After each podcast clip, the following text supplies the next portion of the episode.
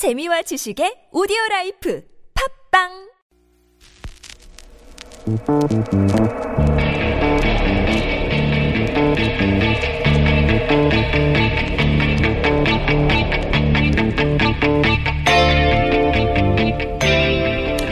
안녕하세요. 아, 김어준 뉴스 공장에서 도시 이야기를 코너를 하고 있는 김진혜입니다.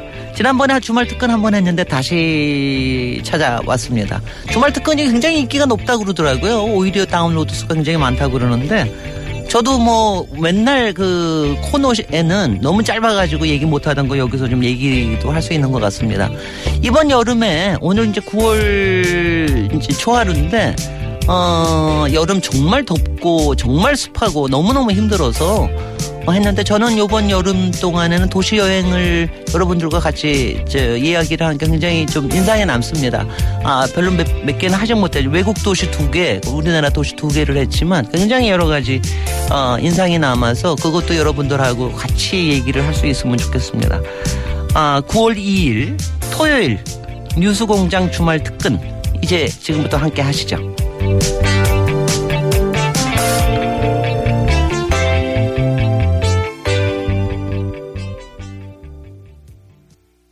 월요일마다 뉴스공장을 찾아오고 계시죠. MB 프로젝트 두 번째 시간 직접 들어보시죠. 네, 지난주 주진의자 BBK 관련해서 새로운 완전히 새로운 단서를 처음으로 공개했는데 근데 아무도 기사를 안 써가지고 네. 그렇습니다. 이 특종을 아무도 안 믿거나 공개한 문서의 숫자가 부족하거나 혹은 주진의가 아주 싫거나 어 그런 게 아닌가 싶은데 원래는 그래서 이번 주는 다른 주제를 저희가 하려고 했는데 지난주에 공개한 문서의 숫자가 부족한가 싶어서 추가로 140억에 관한 문서를 추가로 공개할까 합니다. 주진우 기자 수에 나와 있습니다. 안녕하십니까 주진우입니다. 예. 기사를 안 써줘요? 예. 음, 네 그렇습니다. 어, 제가 이명박 대통령 관련된 기사를 참 많이 썼습니다. 근데 가장 중요한 기사라고 생각하는데 어, 아무도 받아주지 않았습니다. 왜냐하면 물증이 나왔잖아요. 물증이. 그러니까 다스라는 회사와 청와대 또 주요 관련자들이 주고받은 문서가 나왔는데 예. 140억에 대한 얘기 진짜 오래된 이야기인데 네, 중요한 이야기고. 어, 그래서 140억에 관한 문서를 또 들고 왔어요. 네. 추가로. 예. 또 들고 왔고.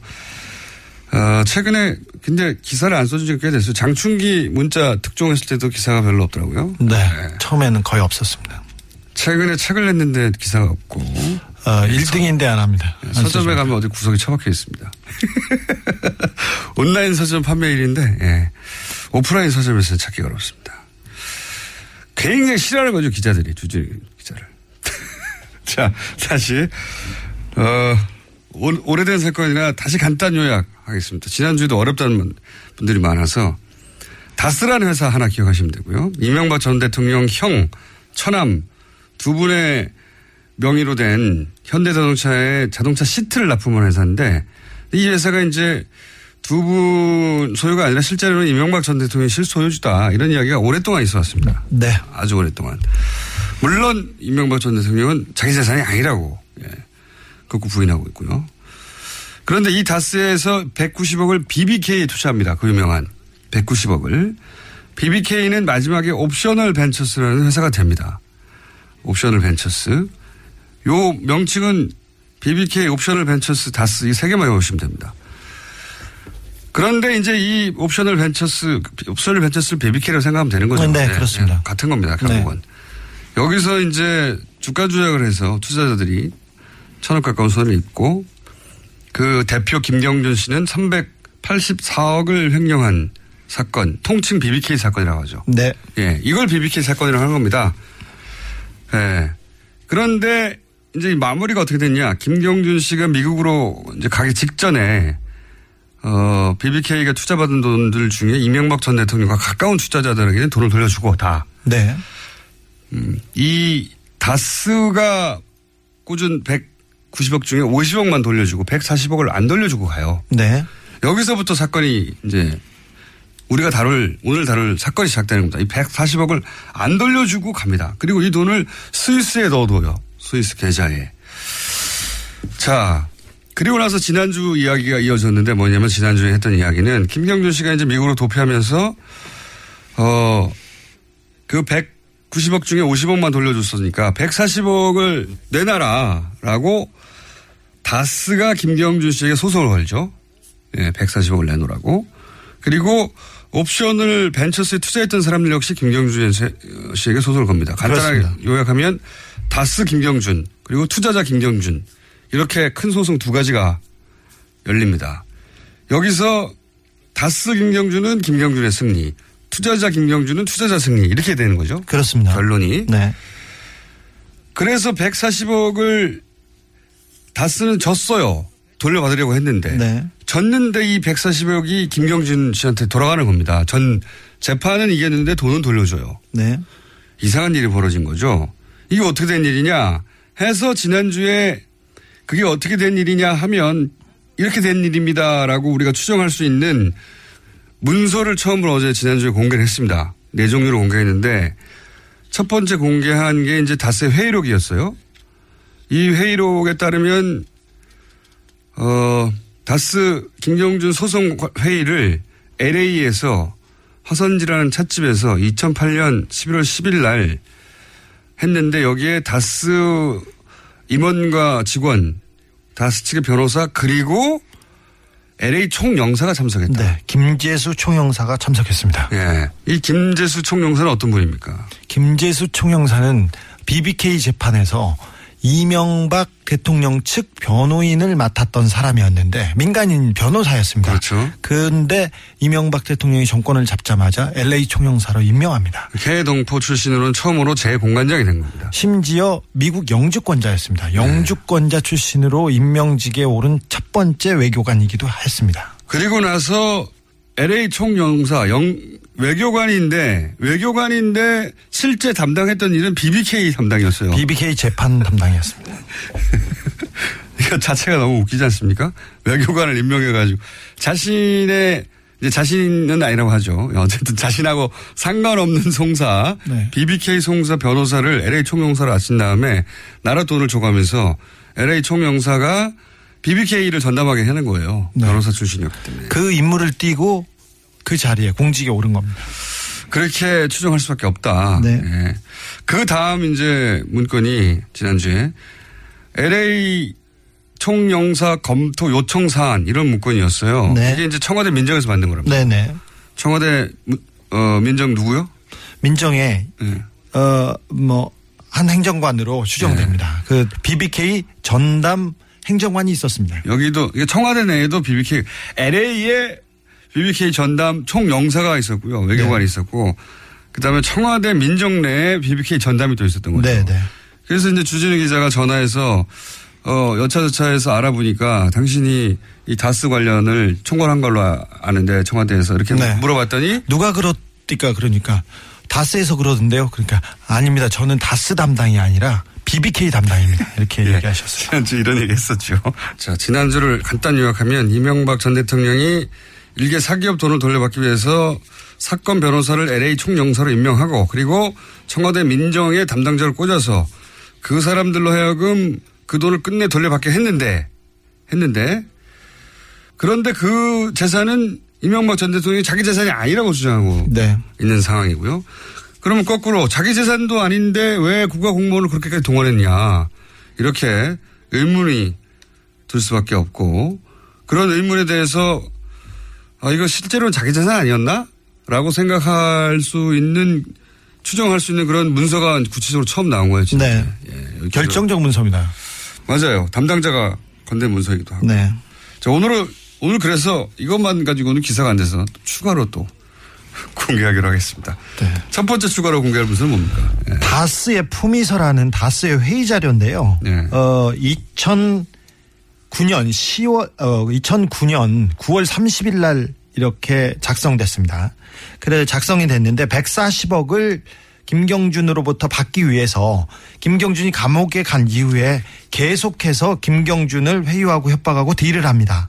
그래서 다스 음, 그 몇 가지 합의 문화를 만들라고 네. 다스와 김경준 측에 이렇게 합의 문화를 만들려고 합니다. 청와대에서 만든 문건 그 지시사항이에요? 네, 청와대 지시사항에 따라서 다스가 만들어서 청와대 보고한 문서입니다. 아. 어, 팩스로 770에 몇 번으로 민정수석실에 몇 번으로 그, 어, 그 다스의 사장 직통 번호에서 보냈습니다. 근데 네. 내용을 보면 사과 서면을 만들어라. 그리고 쌍방 하해 문서를 작성해서 교환해라. 그리고 쌍방 소치하를 해라.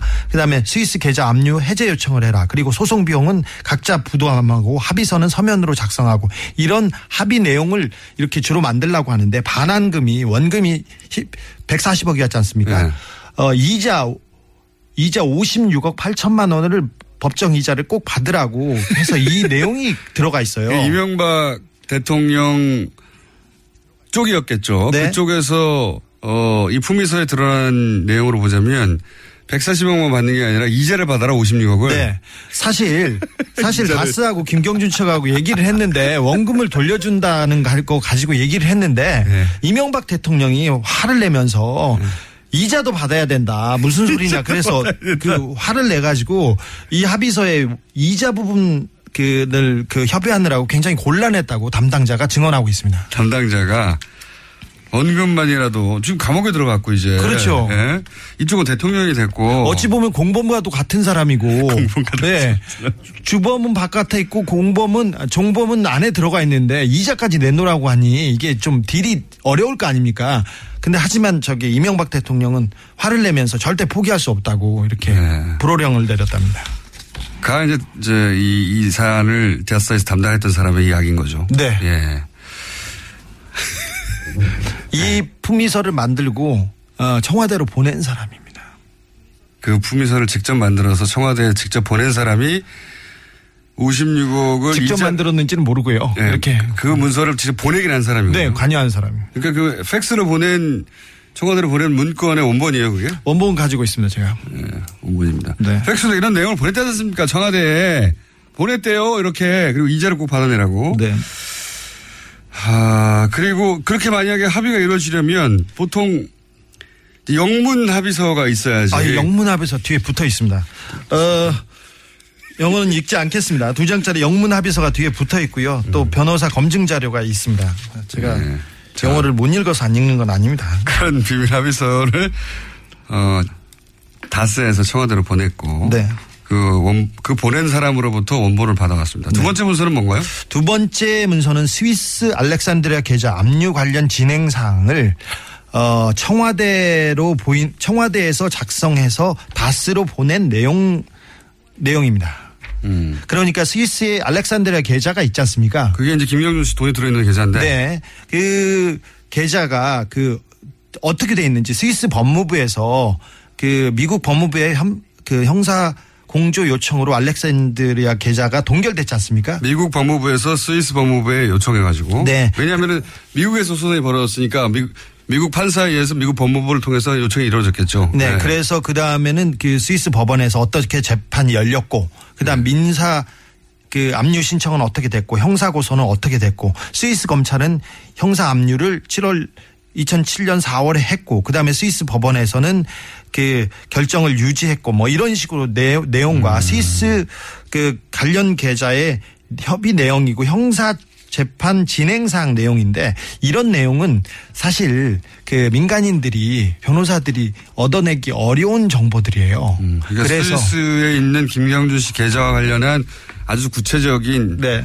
진행 사항들을 파악한 내용이다. 네, 그렇습니다. 네. 이걸 누가 작성했고 누가 받은 겁니까? 이 그것은 청와대 쪽에서 그 내려보낸 문서입니다. 청와대 민정실에서 작성한 것으로 보이고요. 네. 이것을 다스에 보내서 이 그 진행상에 맞춰서 니네들이 재판을 준비하라고 내려보냈습니다.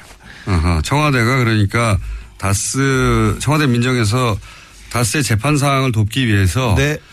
어, 청와대 수준에서 파악할 수 있는 내용들을 파악해 가지고 사기업을 내려줬다는 거죠. 그렇죠. 예. 음. 세 번째 문서는 뭡니까? 세 번째 문서는 그 청와대에서 지시한 내용에 대해서 질문하신 내용에 대한 회신입니다 하면서 다스가 그 대답을 해가지고 올린 보고 문건인데요. 청와대가 그러니까 다스한테 그 내용 어떻게 됐어 하고 이제 질문을 네. 하면 다스는 이런저런 파악해가지고 올린다는 거죠. 네, 다스 그래도 그, 그래서 다스의 이게 어, 서류 이게 도장이 찍혀 있어요. 음. 찌- 찍혀 있는데 첫 번째 질문에 답. 그래서 다스에서 자금을 수령한 후에 어떻게 어떻게 민사 소송을 취하게 돼 있습니다. 그러면서 어, 돈은 2011년 2월에 2월에 수령하고 해제는 2개월이 지난 2011년 4월 5일에 해제 하게 됐는데 왜 그러냐 이게 물어보니까 당시 에리카 김이 국내 체류 및 조사 중인 이유로 김경준 쪽에서 요청해서 이렇게 됐습니다. 두 번째 질문에 대해서는 콜린스 판사가 판결문에 위반했다고 얘기합니다. 뭐 이런 식으로 해서 하여튼, 대답 하여튼 내용은 디테일은 우리가 뭐 일반인들은 들어서는 잘 모르시니까 네. 한마디로 말해서 이제 청와대에서 다스한테 그거 어떻게 됐어? 네. 알아봐 하고 지시하면 다스는 이런저런 내용을 알아봐서 네. 보고를 하고 또 보고를 했습니다. 팩스로 번호를 그렇죠. 다스 수준에서는 알 수 없는 내용은 청와대에서 파악해 가지고 내려줬습니다. 야, 내용이 이러이러하니까 여기 맞춰서 해 네. 지시하고 네. 그리고 다스는 또 그러면 우리는 이렇게 이렇게 하겠습니다라고 품위를 올려서 보고를 하면 네. 야그 돈은 이제 받아 응? 이자까지 받아와 네. 이런 지시를 하고 그러면 네. 담당자는 아니 감옥 가 있는 사람한테 어떻게 이자까지 56억을 받아내냐고 어디서 그러면 혼나고. 그럼 혼나고 네. 뭐 이런 내용입니다. 네. 어, 분명하잖아요? 이, 이걸 혼나고 혼내고 그 안에서 판단할 수 있는 사람은 한 사람밖에 없습니다. 한 사람밖에 없는데 시간이 다 됐어요. 네. 3부에 다시 뵙겠습니다.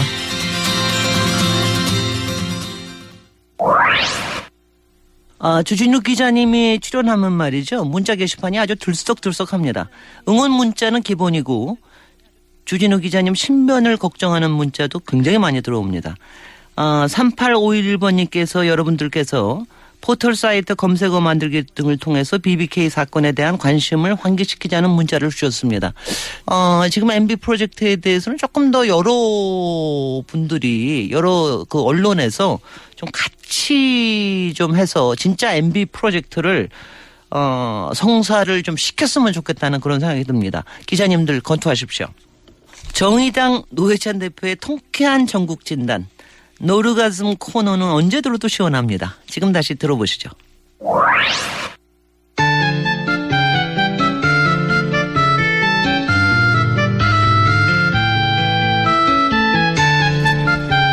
자, 가장 많은 문자가 오는 시간입니다.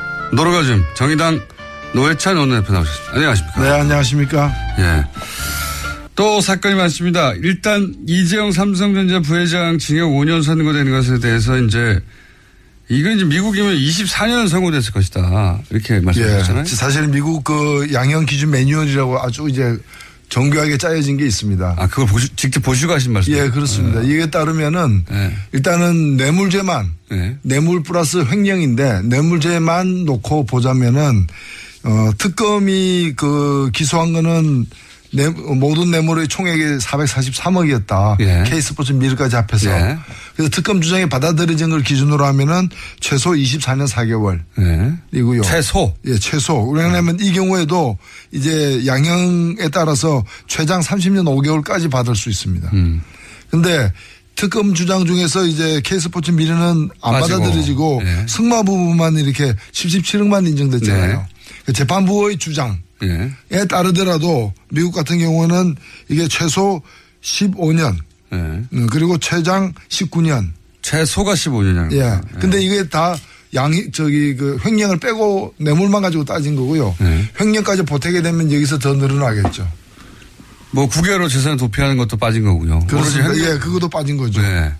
그러니까 뭐 20몇 년 사, 최소 20몇 년 선고되었을 것이다. 그러니까 어찌 보면 이거는 뭐 판사 재량보다도 한국의 법 자- 법률 자체가 이런 범죄들에 대해서 이런. 반, 예, 반사회적 이 범죄들에서 관대하게 지금 법이 되어 있기 때문에 그렇습니다. 그러니까 이 재벌들에게 한국 사회가 좋은 사회죠. 근데 이번에 이재용 재판에서 제가 하나 꼭 지적하고 싶은 건 뭔가 하면은 이 가명을 굉장히 많이 했어요, 사실은. 네. 그러니까 뇌물죄 적용을 갖다가 최소화한 것도 예. 케이스푸치 미를 뺀 것도 문제지만은 이제 나머지를 놓고 보더라도 최소 형량만. 예, 이 예. 가명을 많이 했는데 가명 사유 중에서 기가 막힌 게이 대표적인 게 국민연금에게 압- 압박을 가해가지고 제일모직과 그 삼성물산을 합병시킨 거잖아요. 네. 이 행위가 유죄 판결을 받았는데 가명 사유가 뭔가면은 그러나 이 행위가 어, 이걸 통해서 이제 삼성의 승자 그 승계 이게 작업. 증여권 승계 구도를 이제 만들어낸 이 그 범법 행위가 이재용 개인의 이익만이 아니라 아, 계열사의 이익에도 기여했으므로 감행한다 이래 돼 있어요. 예. 계열사의 이익은 이재용의 이익이 아닌가요? 아, 그렇죠. 그럼 예를 들면은 도둑이 돈을 훔쳤는데 그 돈을 가지고 생활비로 내놨다 일부를. 예. 그러면 도둑 개인만이 아니라 가정의 이익에도 기여하였으므로 감행한다. 아, 식당 가서 그거 가지고 뭐 비싼 밥 사 먹으면은 예. 국가 경제에도 기여한 바 있으므로 감행한다. 이게 말이 되는 얘기냐 이거죠. 식당 주인의 복지에도 기여했으므로. 감형한다 이런 거 아닙니까? 아, 그러니까 이거는 부당이익이기 때문에 원천적으로 범법 행위를 통한 부당이익이고 예를 들면 작물이잖아요. 훔친 네. 물건인데 그 훔친 물건을 가지고 누구한테 그 동네 사람에게 나눠줬다 그래가지고 동네 화목에 기여한 바 크므로 어, 감행한다 이게 말이 안 되는 거죠. 동네 사람도 아니에요. 예. 본인이 오너인 그리고 그 계열사라는 게 그 본인 이익이 결국에 본인에게 이렇게 집중되는 건데 말이죠.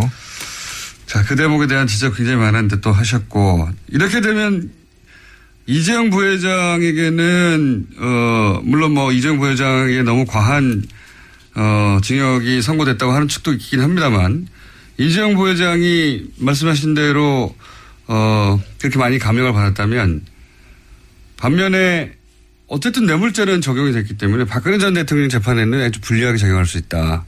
이렇게들 얘기해요. 그렇습니다. 예. 어, 제가 볼 때 2심에서도 2심에 어, 어떻게 될 것이냐 가지고 관심들이 많은데 이 뇌물죄가 무너지지 않는 한 네. 일단 뇌물죄가 유지되는 한 어, 더 이상 감형되기 힘들다라고 보는 거죠. 어, 박근혜 전 대통령은 못해도 10년 이상이 나오게 되는 거죠, 이렇게 되면. 그렇죠. 제대로 된 재판을 한다면은 예. 그래서 오늘 어, 얘기 나눈 이정렬 전 판사는 박근혜 전 대통령- 대통령의 전략을 바꿔서 이제는 이재용 부회장이 불리한 진술을 할 수도 있다. 본인이 살려고. 이때까지는 운명 공동체였는데 법에 관점에서 보자면 어, 박근혜 전 대통령이 본인이 적극적이었고 이재용 삼성 부회장이 소극적이었다고 판결이 된 거니까 예. 아니다. 예. 저쪽에서 적극적으로 요청했다고 말을 할 수도 있다. 예. 이제 뭐 그렇게 되면 이전 투구가 되는 거죠. 예, 진흙탕에서 이제 두 분이 뒹구는 네. 거죠. 자, 뒹군다. 네. 제가 한 말 아닙니다. 자, 다음은 안철수 전 대표가 일각에서는 1차 통과 못하는 거 아니냐. 예. 그 결선 투표까지 가는 거 아니냐고 했는데, 어, 턱걸이로 51%로 예. 넘어갔습니다. 넘어가서 결선 없이 당선이 됐는데, 이거 어떻게 해석하십니까? 51%. 예, 뭐 선거란 것은 어쨌든 한 표라도 이기면은 그렇죠. 예, 승자가 되는 것이고 룰에 의한 것이니까 어 큰일 날 뻔한 거죠. 어찌 보면은 큰일 날 뻔했죠. 조금 못 얻었으면 결선으로 가는 네. 거고 결선 갔으면은 이 이번 그 표 결과 득- 득표 결과를 보니까 결선 갔으면은 이기기 힘들었던 그렇죠. 경우니까. 51%가 아니라 49%였으면 51%가 다른 쪽으로 갔다는 예. 얘기가 되는 거니까. 근데 여하튼 이겼으니까 예. 뭐 이긴 데에는 그냥 넘어가는 거죠. 지방선거가 이제 그 가장 큰, 어, 통과해야 될, 어, 지금 1차 목표이기 때문에 그래서 더 그렇겠지만 자유한국당 과 국민의당과 바른정당이 이렇게 저렇게 합친다. 뭐 각자 백가정명이에요. 각자 아이디어들이. 그런 가운데 그 홍준표 대표하고 안철수 대표도 대표 대표로 처음으로 만났죠. 후보 대 후보로 만나다가. 예. 굉장히 재밌는 장면이었는데.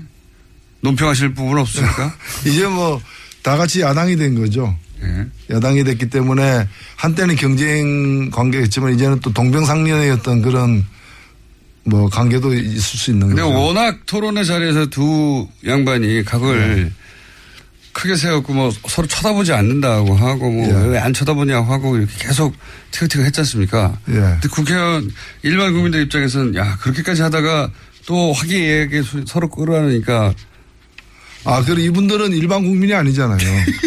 특수 국민이죠. 정치인인데. 예, 얼마든지 이거는 상황에 따라서 이제 적응을 굉장히 빠르게 잘 하는 분들이니까요. 지금은 뭐 사안별로 연대해야 될 어떤 그런 보수 야당의 예. 어떤 그런 대표자들이죠. 전망은 어떻게 하세요? 이렇게 돼서 이제 어쨌든 합종 연행 하려고 여러 가지 구상들이 나오지 않습니까? 뭐 친문 친박 제외하고 다 모여라 하는 그런 시나리오 어, 하고 이 맥이 통하는 시나리오도 나오고 어 바른 안 된다 바른 정당 중심으로 국민의당과 붙어야 된다는 주장도 나오고 아니다 어, 자유한국당에서 일부 나오고 바른정당, 국민의당, 안철수계 합쳐서 또 새로운 당을 만들어야 된다는 도 나오고 막 다양하게 나와요.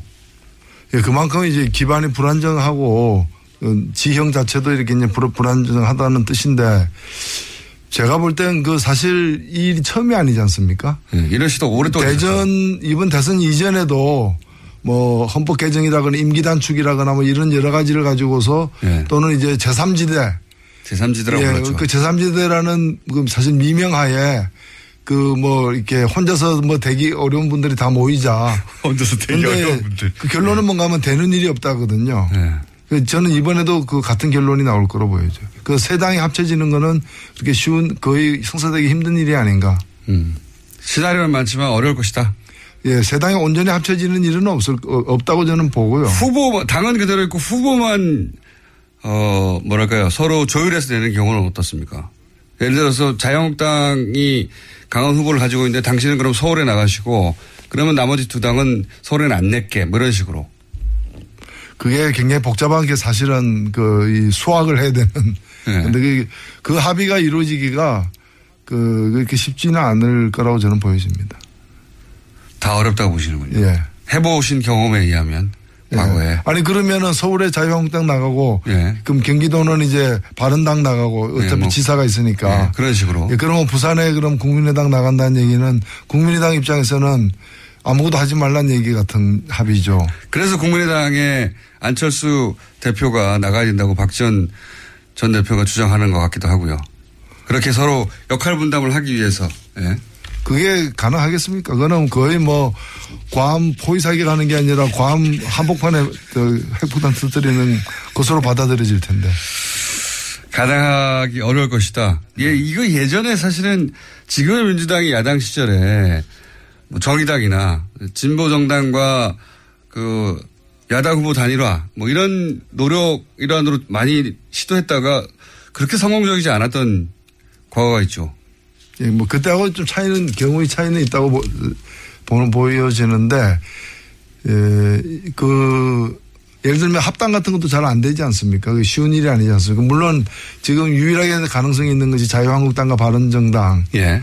의 어떤 특정한 어떤 뭐 박근혜 전 대통령 제거라거나 여러 가지 특정한 어떤 상황이 창출되게 될 때 그 중에 또뭐 일부 내지 이제 흔들리거나 하는 상황은 올 수 있으라 보여지는데 그 이외에 이 세 당이 함께 움직이는 지형의 변화는 그, 그 다들 이제 자기 중심적으로 생각하고 네. 자기들이 다른 당은 나아지지 않겠지만 우리는 앞으로 남은 기간 동안 나아질 수 있다. 뭐 이런 생각들을 다들 하고 있는 상황이어서 그 나아질 가능성이 없다는 게 확인되는 시점까지는 별로 안 움직일 것 같고 그 움직이는 시점은 다음 총선 직전까지 직전 정도가 되지 않을까 싶기 때문에 3년 정도 남았다. 예. 말하자면. 예. 남았기 때문에 그렇잖아요. 그 뭐, 어, 다시 도전해보고 싶은 생각들이 이제 다시 있는 거죠. 어렵다는 게 전망이십니다. 자, 법사에 계시니까 또 이 질문을 드려야 되는데, 이유정 헌법재판관 후보자에 대해서, 어, 보고서 채택이 안 됐습니다. 일단 이유정 후보자는 어떻게 평가하십니까?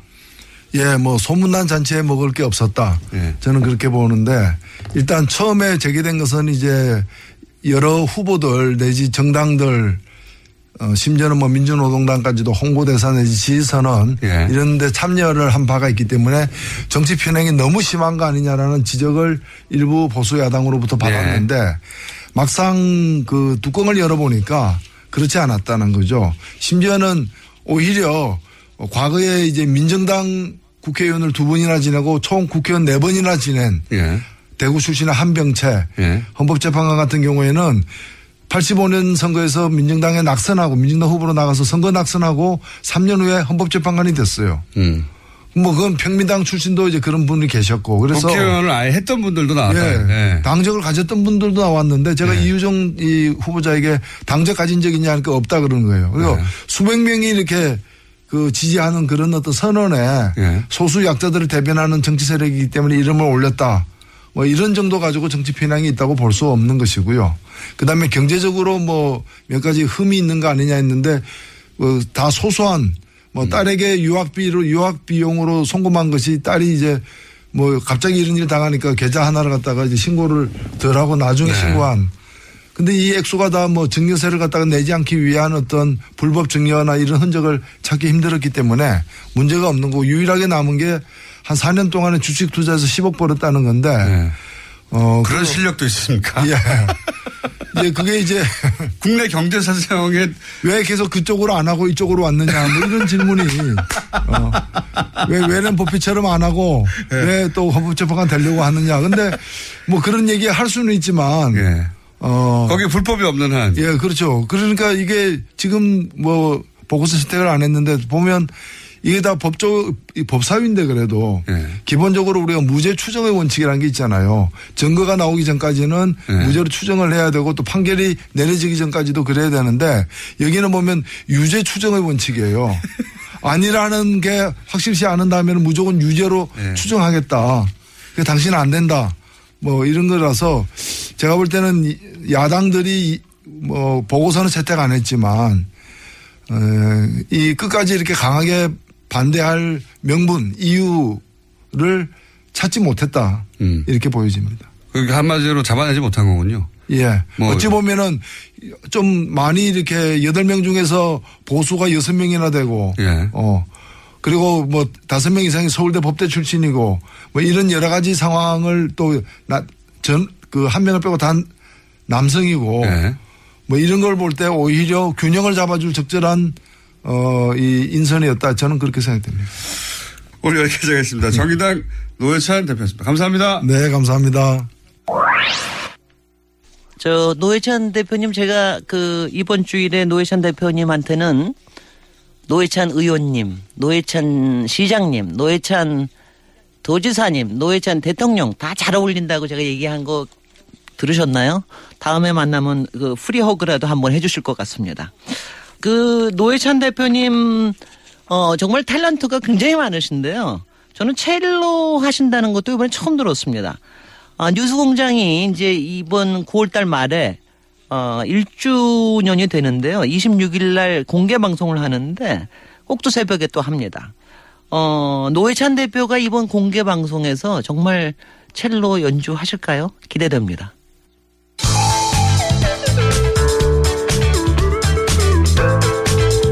뉴스의 깊이가 다릅니다. 최고의 뉴스 생산자 김어준입니다.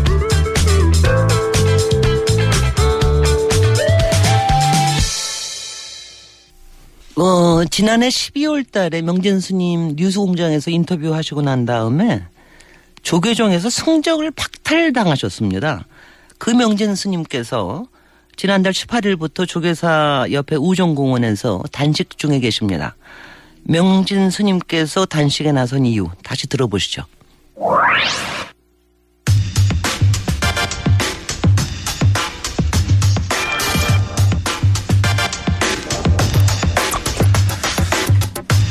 작년 뉴스 공장과 인터뷰를 한 이유로 조계적으로부터 승적 박탈 처분을 받았다. 네. 그런 분이 계십니다. 명진 스님. 지금 무기한 단식 중이시죠? 예. 전화로 만나보겠습니다. 안녕하세요, 스님. 안녕하지 못합니다. 지금 단식을 지금 며칠째 하고 계십니까? 오늘 11일째예요. 11일째. 목소리가 완전 네. 생생하신데. 이거 다 11일 도력이죠. 도력. 네.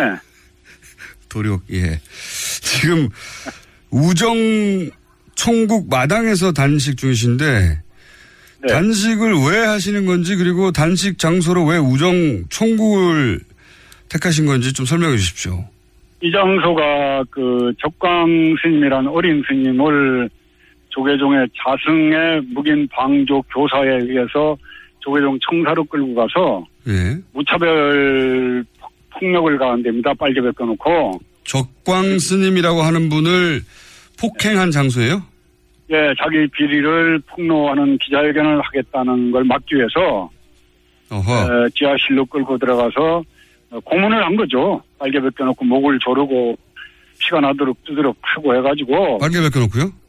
예 그렇죠. 아. 그런 자리라서 이 자리가 그런 그 자비 생명의 존중 뭐 불살생을 그 얘기하는 부처님의 가르침에 어, 아주 그 배반하는 자승의 그 행위에 대해서 비판하고자 그걸 알리기 저 그런 그래서 이제 그 끌려갔던 자리에서 단식을 시작한 겁니다.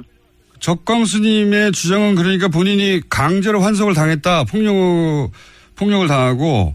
그렇죠. 그럼 당시 적광 스님이 주장하고자 했던 내용은 뭡니까?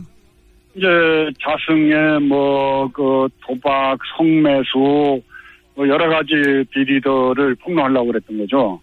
그런 내용, 뭐 그 내용이 사실 여부는 여기서 따질 일은 아니긴 한데 네. 그런 내용에 의혹이 있다고 적광 스님이 어, 기자회견을 하려고 하는 게 자정 스님 측으로부터 어, 제, 제지를 당하고 그리고 폭행을 당했고 그때 환송한다는 데 도장을 찍고 네. 어, 그런 일이 있었던 장소이기 때문에 지금 그렇죠. 네. 예. 네. 그럼 그, 네. 지금 적광 스님은 그 정신병원에 입원했다가 정신병원이요? 이제 그게 4년 전 일인데 정신병원에 입원해 있다가 이제 좀 얼마 전에 퇴원해서 통원 치료를 받고 있고 지금도 정신질환을 앓고 있는 거죠. 그 마전 후유증으로. 알겠습니다. 스- 그리고 스님이 승적을 박탈당하신 이유는 뭡니까? 남 얘기하지 마시고요.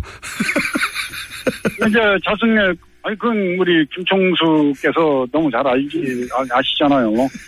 자승에 대한 무차별 비판이 이제 본인의 신기를 거슬렸는데 작년 12월에 하신 인터뷰. 예. 예, 그렇죠. 예. 예.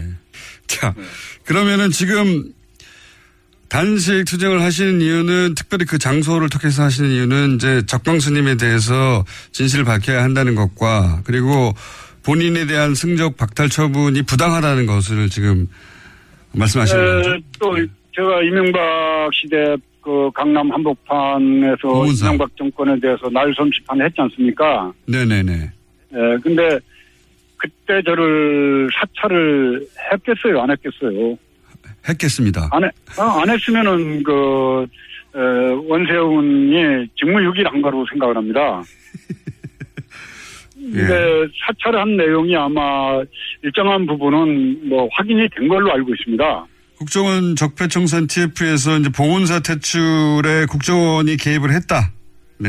뭐 자세한 자세한 내용은 아니지만은 네. 에, 저를 사찰했다는 그런 근거들이 어, 정황들이 있는 걸로 저는 얘기를 들었어요. 제가 아는 바로는 MB 정권의 고인사, 혹 언론사 간부 등의 증언에 따르면은 네. 국정원이 봉은사에서 스님을 퇴출시키기 위해서 전단팀을 운영했고 그리고 정기적으로 보고서를 작성했다.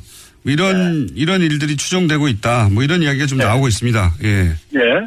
그러니까 그걸 빨리 좀 조사를 해달라고 촉구하는 것도 그 의미에 지금 단식의 의미에 많이 들어가 있는 거죠. 알겠습니다. 자, 네. 그리고 또 있습니까? 이 단식에서 세상에 알리고 싶은 부분이 일단은 이명박근혜 시대를 저는 어, 평가하기를 욕망의 시대에서 무치의 시대, 부끄러움이 없는 시대. 잘못이 있으면 부끄러워해야 되는데 네. 온갖 악행을 저지르고 범죄 행위를 저지르고도 뻔뻔한 거, 부끄러움을 모르는 거. 이게 이명박 시대, 이명박근혜 시대를 상징하는 키, 그, 키워드라고 저는 생각을 해요. 네, 네. 네, 조계종도 역시 마찬가지입니다. 부인을 감춰놓고 돈을 모으고 폭력을 행사하고 또 가진 악행을 저지르고도 부끄러워할 줄 모르는 그 집단이 돼버렸어요. 그래서 저는 그 조계종의 이 개혁이 더 나아가서 기독교계나 천주교 쪽에도 물론 여러 가지 문제점들이 있으리라고 판단이 됩니다. 그 종교가 세상을 걱정해야 되는데 세상이 종교를 걱정하는 이 시대가 마감이 되고 종교가 세상 사람들에게 위안이 되고 의지가 되고 위로가 되는 쉼터가 되는 그런 세상이 되, 되기를 바라는 마음으로 어, 단식을 하고 있습니다. 알겠습니다. 종교가 세상을 걱정해야 되는데 세상이 종교를 걱정한다. 네. 아, 한마디로 요약을 해주셨는데 그렇게 하는 이유 중에 하나가 뭐 여러 가지가 있겠습니다만 어, 종교하고 정치가 분리되어 있는데 분리되어야 한다고 헌법에 명시돼 있죠. 그런데 이게 제대로 지켜지지 않는다. 그런 말씀이지 그렇죠. 않습니까? 그러니까 정치가 종교에 개입하는 게 아니라 종교가 정치에 분, 갖다 붙는다. 이렇게 봐야 됩니까? 어떻게 해석해야 되죠? 네, 정치권에서는 적당하게 뭐 예산 문제로 예. 종교계에 지원을 해주고 예. 종교계는 표로서 거기에 보답을 하면서 상호 보완 역할을 하면서 같이 타락하고 부패하는 거죠. 다른 종교는 그렇다고 치고 예를 들어서 지금 문제 삼고 계시는 조계종에서 뭐랄까요 정치권에 도움을 주고 한 사례들이 있습니까? 지난번 그 대선 때도 자승 원장이 네. 아마 뭐 안철수 캠프에도 또 문재인 그 후보 캠프에도 다 사람들을 넣고 뭐 여러 가지로 정치적 작업을 하면서 도와준다라고 이렇게 약속을 한 걸로 제가 음, 확- 확인을 하고 있습니다. 지난 대선 때는 그럼 어떻습니까? 지지난 대선이나 뭐 2007년이나 뭐 2000, 뭐 그때도. 마찬가지죠. 이명박 그 2007년 대선 때는 본인이 자성 본인이 747 불교 지원단 상임 고문을 맡아서 747 불교 지원. 이상득을 데리고 다니면서 전국적으로 선거 운동을 했어요. 이상득 의원과 함께요. 그렇죠.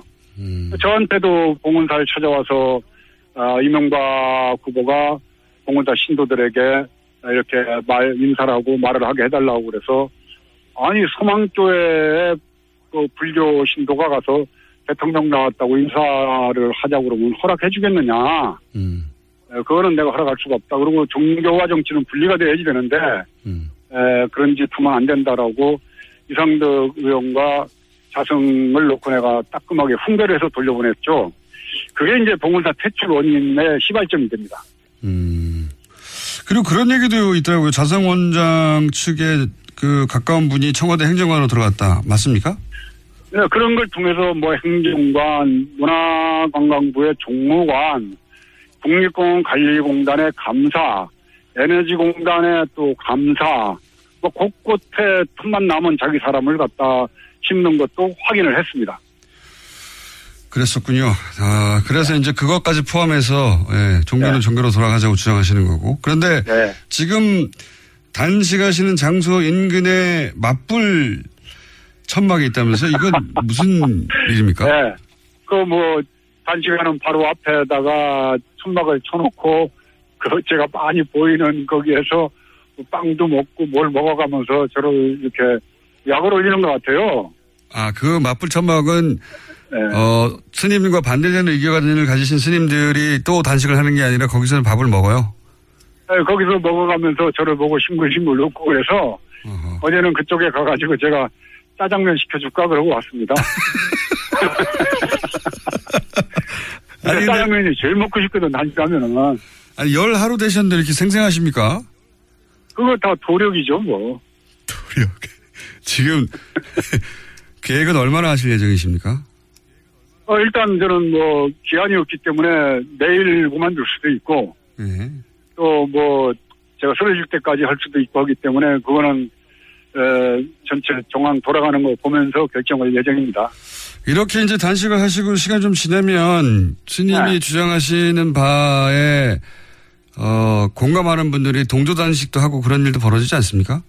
네, 어, 효림 스님이라고 그 어, 사회활동도 열심히 하셨던 분이 지금 옆에서 3일, 4일째 오늘 단식을 하고 있고 어, 이제 전국 선언의 스님들도 움직이고 있기 때문에 굉장히 낙관적으로 보고 있습니다. 알겠습니다. 지금 우정 총국 마당에서 단식 중이신 스님과 인터뷰하고 있는데 저희가 오늘은 시간 여기까지 해야 될 것 같은데 앞으로 또 변화가 있거나 또 새로운 상황이 생기면 다시 연결하겠습니다만은 오늘 이 인터뷰 마지막에 혹시 청취자분들에게 혹은 불자분들에게 하실 말씀 있으신지 단식을 해보니까 짜장면이 그렇게 먹고 싶어요. 그래서 우리 김청수가 단식 끝나고 나면 짜장면 꼭대기로 한 걸 사주십시오. 아니 그 시청자 여러분께 어떤 뭐 이렇게 의미 있는 아, 한마디 이런 거 말고 짜장면 사달라고요? 아 배, 배고파요. 한 열흘 굶으니까 배고프죠. 네, 시청자 여러분들, 한국 사회가 좀 더 밝아지려면은 대통령 한 분 바뀌었다고 그래가지고 저는 세상이 바뀔 거라고는 생각 안 합니다. MBC, KBS, 또 노동국의 현실까지 다 해서 이 쌓여있는 적폐들이라는 게 한순간에 없어지겠습니까? 각국 각처에서 정말 우리가 어둡고 정말 음습하면서 어려웠던 과거의 그, 이, 이 부패들을 에, 청산하는데 앞서 나가는데 제가 조계종부터 개혁을 해서 여러분들에게 정말 정의가 이기는 모습 꼭 보여드리겠습니다. 성원해 주십시오. 감사합니다. 알겠습니다. 오늘 말씀 감사합니다. 네, 감사합니다. 건강하시고요. 네, 네, 네. 지금까지 명진 스님이었습니다. 네. 명진 스님께 지지를 보내고 싶은 청취자분들은 시민 108만 명 서명운동을 하고 계시다고 하니 거기 동참하시면 될 것 같고요. 그리고 저희는 반론기도 항상 보장하고 있습니다. 어, 맞불 텐트에 계신 분들이나 혹은 자승 스님 쪽에서 반론이 있으시면 연락 주십시오. 항상 반론권을 보장합니다. 명진 스님 그 단식 오래 하셨는데도 굉장히 목소리에 힘이 있으시죠.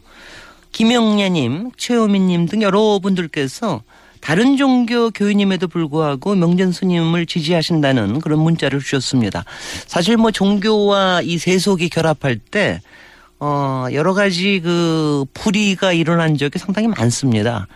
아마 그것을 이제 김어준 뉴스공장에서 굉장히 주목을 하시는 것 같고요. 이 세상에 대한 성찰을 명진 스님만큼 감명하고 그리고 그 아주 명확하게 그리고 또 그걸 껴안으면서 얘기하실 수 있는 이런 분들이 사실은 종교계에서 많이 나와 주셔야 되는 거 아닌가요? 어, 그렇게 생각됩니다. 아, 이제 이제 진짜 가을입니다. 9월달. 여러분들 9월달 많이 즐기시고요. 특히 가을에는 독서의 계절이라고 하죠. 저도 여자의 독서라는 거를 써가지고 사실 굉장히 많은 호응을 받고 있는데, 아, 9월을 맞아서 책 관련 행사가 굉장히 많습니다. 대학로에도 있고, 파주 출판도시에 여러분들 드라이브 가셔도 좋고요. 어, 이제 책과 이 하늘과 그리고 구름이 펼치는 이 하늘의 어, 그림 이거 즐기시면서 가을을 어, 만끽하시기 바랍니다. 뉴스공장 주말 특근 오늘 준비한 순서는 여기까지입니다. 저는 다음 주 목요일 날 또 뵙겠습니다. 안녕. Thank you.